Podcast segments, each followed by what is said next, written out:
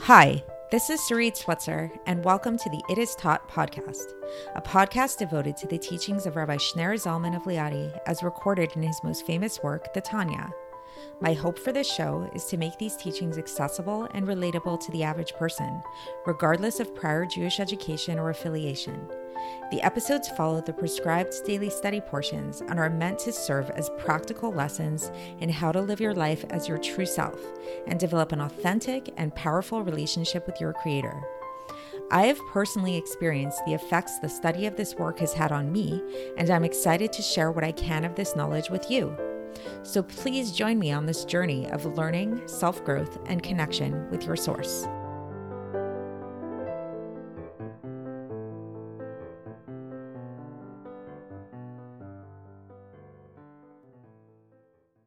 Hi, and welcome to the It Is Taught podcast. This is episode 84 for the 13th of Adar Aleph in a leap year.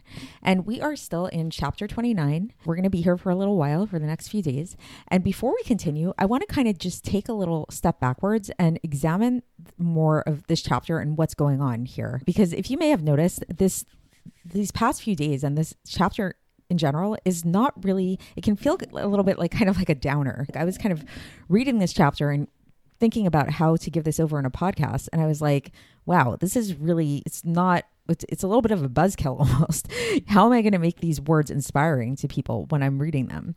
Because if you've been following these last few episodes, really the message that we've been given here is just how lowly we are as creatures, how we're really ultimately the animal. Our, our true self is really just an animal. And if anything, we're actually lower than animals. And we really need to break ourselves down and recognize how far we are from God and all kinds of things like that. And it, it sounds kind of depressing. So I wanted to just take a moment before we actually even got into the text today and take a step backwards and reassess and re-examine what it is that we're actually learning here. What put this chapter a little bit into context and, and what we're learning. So if you recall and you can go back a few episodes if you'd like a full review of this what the premise of chapter 29 is all about is where you have somebody which is called a Benoni. So this is a person who never goes against the will of god. They don't ever transgress any of the commandments. They do everything right according to the letter of the law. So they're really a very obedient person and very observant person. However, they are feeling a blockage. They're feeling some kind of emotional blockage and they're not feeling passionate towards God when they pray or when they're involved in any kind of service. So there's this kind of like apathy that overtakes them. And this chapter is really advice that the Alter Rebbe gives to such a person how to overcome this apathy and how to develop this more passion, this this passion towards God. And so as we've been as we'll see and as we've been seeing already, the advice that the Alter Rebbe gives is really in stark contrast to a lot of advice that we hear nowadays in a lot of self help books, which the common mentality is this idea of if you're feeling down and out and or, or apathetic and not so great about your life or there's some kind of blockage, you really should come to this state of self acceptance, affirmations, look at yourself in the mirror every day and remind yourself how great you are and all of that kind of stuff. So the Alter his method, his technique is really very different as we've seen, where the Alter Rebbe takes the approach that in order to really develop a true relationship with God and to allow yourself to allow the passion of your godly soul to enter into you you actually need to break yourself. And it's it's a very active process. It's not about just sitting back and accepting yourself as you are. It actually does require a lot of work and a lot of struggle. And i think the analogy that came to mind for me is as usual my yoga practice because of course this is as you may have noticed is a big part of my life. And before we get into the section of the Tanya today, and I, I promise you we'll get there, uh, I wanted to share with you guys a story about the development of my yoga practice and how I learned the virtue and value of humility and breaking yourself and recognizing where you are in a very humble way in my own yoga practice in terms of growth. So before COVID, I was uh, part of a certain yoga studio in the city that was a very intense and very focused type of yoga style. And uh, and I'd been practicing there for a couple of years. But before I had got in there, I was actually at a different yoga studio that was much more kind of um, pop culture kind of yoga studio in the city. It was actually in Soho, to give a little bit more context of how hip this studio was, like really very chic, very um, bougie kind of vibe, you know? And in this studio, they had different types of yoga and different levels of yoga. There were some that were level one, some that were level two, some were level two, three. And then there was one class that was level three. It was just this one class, the only one that was like that. And I was part of that class. So this was a class that most students were who were not part of the class were pretty intimidated by. Uh, they, they, were a little bit scared of. Maybe they, if they would try it out once, it would be too intense for them, and they would never go back. But then there were like the hardcore people, including me, who we were. It's it was almost like this clique of us that we would go to this class, and we felt so good about ourselves. It was like this vibe, this really good feeling vibe. It was like we are the cool advanced kids who can do things that nobody else can do, and we felt really good about ourselves. And I, I was in this, I was a part of this class for, I think, about eight years. And I really loved it. It was great. I, I liked it a lot. But then, long story, I don't have to get into all of it. I actually discovered this other style of yoga that intrigued me. And it seemed to challenge me in a new way because even in this level three yoga class, I did start to get to a certain plateau because we kind of did do a lot of repetition and it became a little bit redundant, believe it or not. Um, so I discovered this other yoga studio.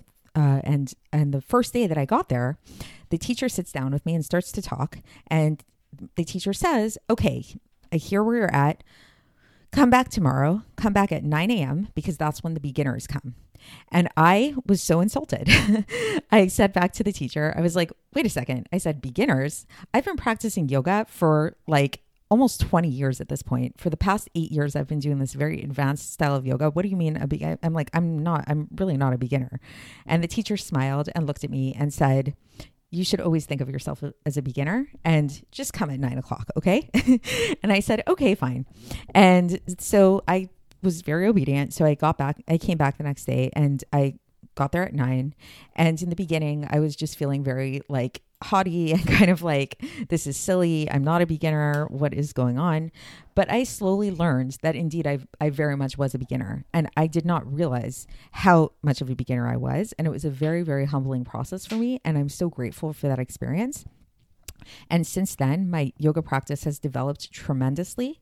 And to this day, I can say that my whole relationship with my yoga practice has changed so much where I'm constantly in that state of humility and I'm constantly aware of where I thought that I was so advanced before. Little did I know how unadvanced I was. And so coming back to Tanya, let's bring it back here. I think this is what the Alter Rebbe is doing here. Is the Alter Rebbe is saying he's kind of teaching us that we should never get so high on ourselves. We should never get to the point of feeling so self righteous and so good about ourselves, because first of all, it's not productive. And secondly, it's not reality. If you think you're advanced, if you think you're holy, most likely you're not. And most likely you have so many more levels to grow than you thought that you needed to grow. And in order to really grow, in order to start developing a true relationship with God, to truly have a godly practice, so to speak, you need to break yourself. You need to first break yourself down and see where you're at just like again kind of i'll bring it back to my physical practice. I hope you guys are enjoying these analogies. Let's say uh, if i'm doing a yoga pose and i think i'm doing it I, i've definitely had this experience before.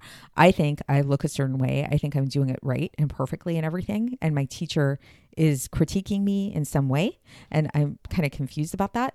And then I video myself and I watch myself afterwards and I'm like, "Oh, that's what I really look like?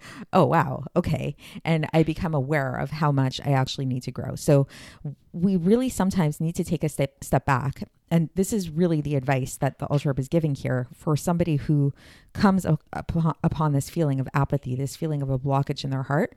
What the Rebbe is saying is don't go stand in front of the mirror and affirm yourself and tell yourself how great you are. In fact, what the Alter wants you to do is to take a step backwards and yes, look at yourself in the mirror, but not to see how great you are, but actually to recognize where you're really at. Recognize the fact that you are a very flawed human being and you're actually a lot lower than you thought you were. And once you break yourself down from there, that's when you can truly build. Only once you come to that state of humility and brokenness can you build from there? Because if you think that you are greater and all that, there's no room for growth in such a state. So, with that in mind, I know that was a very long intro. Uh, let's get into the text and uh, see where we're at now. And so in today's text, what we're going to be learning is this idea of never forgetting your past misdeeds. So even if, let's say, a person looks at themselves in the mirror and says to themselves, what do you mean? I'm actually a totally perfect person. I don't do anything wrong. Let's say I were to video myself doing that yoga pose and I looked at the video and I was like, wow, look at me. I'm amazing. We should never forget where we're coming from. We should never forget that once upon a time, we were a beginner. And once upon a time, we did transgress. We did do something wrong. And what we'll learn about in today's Tanya is not only that, when we're talking about spiritual transgressions, these have eternal effects. And even if we thought that we totally overcame them and that we did tshuva for them, that we really repented and we really re- changed, we never really changed. There's oh, oh, not that we never really changed, but that there's still on some level they still exist within us and we can never we should we should never truly forget our past. So here is the text. So the Alter says and specifically when a person remembers the impurity uh, in their soul about the sins of their youth and the blemish that they made in the supernal worlds. And which in the supernal worlds this is above time. And so it says if he actually blemished and impurified on that day, God forbid. So even if this is something that you did in your youth, that you did something, let's say you did something very stupid in your youth and it was now you would never do such a thing. The Alter Rebbe is saying, okay, that's fine that now you would never do such a thing. But on a high, uh, like the supernal worlds are above time, which means that there is some kind of blemish there. And it's as if you did that sin today in actuality. And even if you already did tshuva, even if this person already did true tshuva, the righteous kind of, the right kind of tshuva, but the main tshuva is in the heart. And in the heart, there are many different aspects and many different levels. And each thing is according, according to man and according to time and according to place, as is known to those who know. And thus, now, at this time, when the person sees in themselves that the if you're recognizing yourself that the light of your neshama is not shining within you, so again, if you're in this state, if a person's in this state where they're not feeling this passion of God, they're not having allowing this godly soul to shine within them, it could be. So uh, two things are happening here. Either this is coming either from two possibilities, is what the Alter says. Either his tshuva, his repentance, was not accepted, and his sins are still separating him or what's the second option of what's happening is that it is wanted of him to rise up to an even higher level of repentance, a higher level of tshuva that comes from the depths of the heart, from the umka deliba, it's called, even more so. And this is why David Hamelech says in Tehillim, he said in Tehillim chapter 51, verse 5, V'chatati negdi tamid, so the, uh, which literally means my sin is constantly before me. So uh, so David Hamelech basically always saw his sins in front of him, even if he had already repented from them, from them. So that is the end of this section. And I know I gave like a super long intro today. So just quickly to sum it up, is what we've learned today is this idea that even if a person is not doing anything wrong these days and they haven't sinned in a while, they should never forget the sins of their youth. So never forget your humble beginnings. So just like when I am doing my yoga practice again, and I should never forget when I do a certain pose that might feel easy for me now, I should never forget the fact that it was once hard. You should never be so high on yourself to forget where you come from. And on a spiritual sense, this is so essential because it, there is something in actuality that even if you did something a long time ago, and even if you repented from it, the fact that you are feeling a dullness in your heart right now may very well be coming from this this uh, these sins that you did in your youth, and it is possible the Alter is saying that your repentance was not accepted, or even if it was accepted, maybe God is requiring of you and asking you to repent from an even deeper and higher place from the depths of your heart. So uh, that is it for today. And thank you for listening. And we will continue along these lines tomorrow. I'll speak to you then. Thanks for listening to the It Is Taught podcast, hosted by Sarit Switzer.